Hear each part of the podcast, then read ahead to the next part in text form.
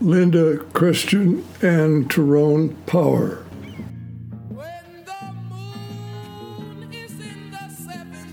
Please join us in listening to the remarkable story from the life and times of Michael Butler.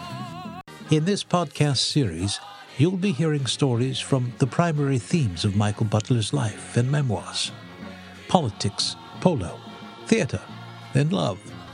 Please subscribe via iTunes so you don't miss a single podcast, and we'll see you on the other side. This podcast pertains to my friendship with them and also stories about the hunt balls.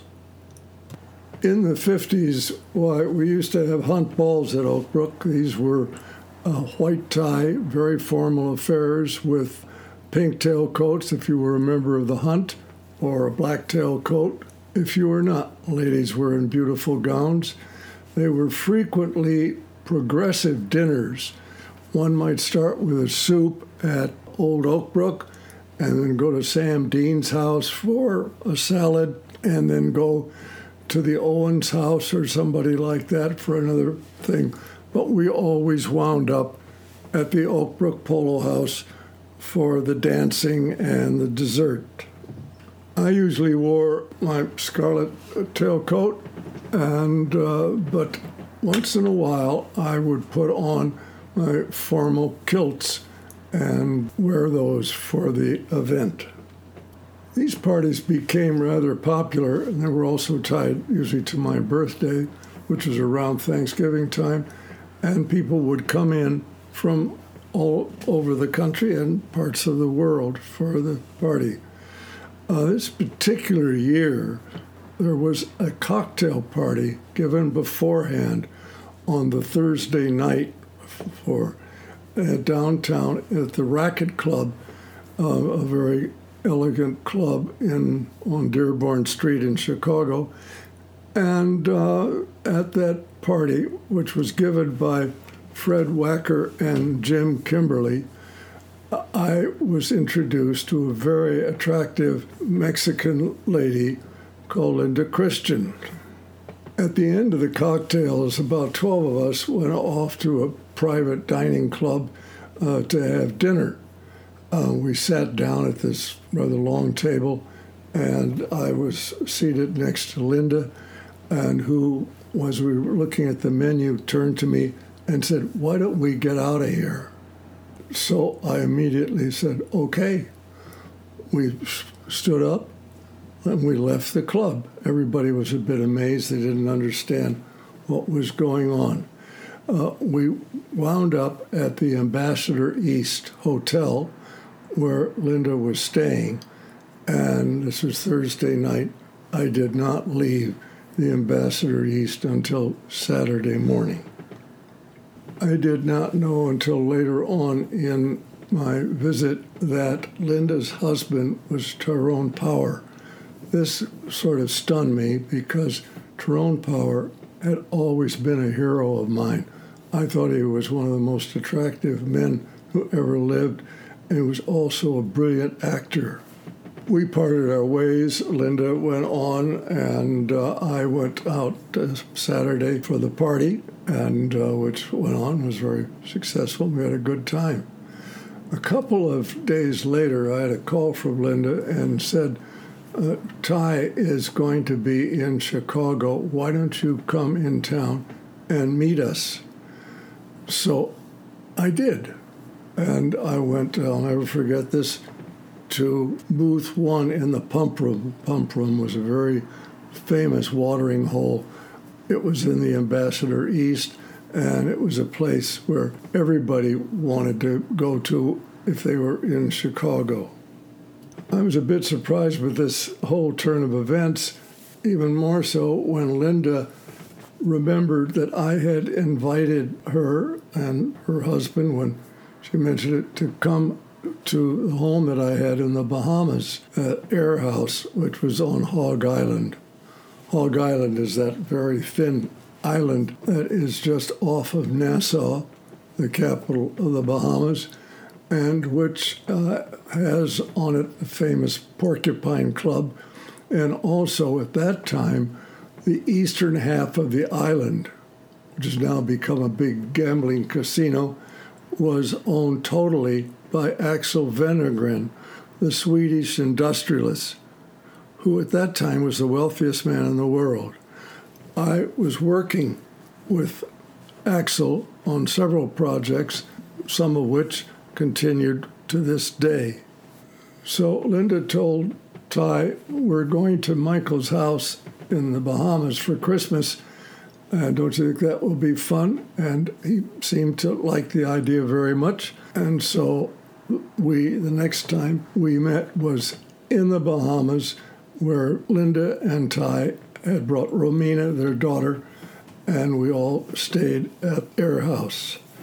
The interesting thing about Air House was the collection of visitors we would have.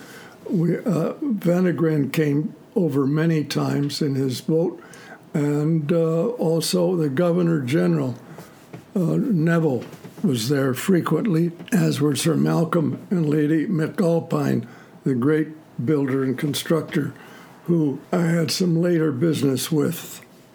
We spent most of our time at home, either water skiing or scuba diving, and very rarely went out. People would usually come there, we would have dinner, or we would go to Axel's house or something like that. But the big major entertainment was scuba diving, and it was particularly hilarious because when the governor general would come, Neville, he was a very nice man. We really enjoyed him very much. And he and I would do a lot of scuba diving, and we would be followed by a rowboat with two constables in the rowboat, two black constables. And the job of these constables was if the governor general was approached by a barracuda or a shark, they were to jump in and rescue him. Or, in other words, they were to jump in and offer themselves to this mouth eating critter. Uh, of course, Ty and I used to roar with laughter thinking about, oh, yeah, what's going to happen if somebody does come to attack the governor general? Are one of these chaps going to toss themselves into the water? Don't kid yourself. Some attractive ladies would show up from time to time. Pat Patterson was one of them, and we really enjoyed her company a great deal. Also, it was uh, a lot of fun to have a friend of mine, Al Hildebrand, who was a banker working for the Whitneys, who came down with his new wife, and they spent time with us. After the holidays, why, I, sometime pretty close to that period, I went to Los Angeles and stayed with Linda and Ty at their house at 242 Copa de Oro and had a very good time. Uh, also, through Ty, met some very interesting people Fred MacMurray, Walter Pidgeon, Henry Hathaway, the director, Gary Cooper, several other different people. Uh, and it was really a fascinating time quite different the way the main actors conducted themselves, and also the fact that uh, they, there was a lot of in home entertaining. Uh, we rarely went out in public and uh, really enjoyed one's company very much. It was at this time that the Catholicism of Ty began to influence me, and he was really responsible for my becoming a Catholic. I had never been baptized in any religion, and so as a consequence, I was known as a pagan.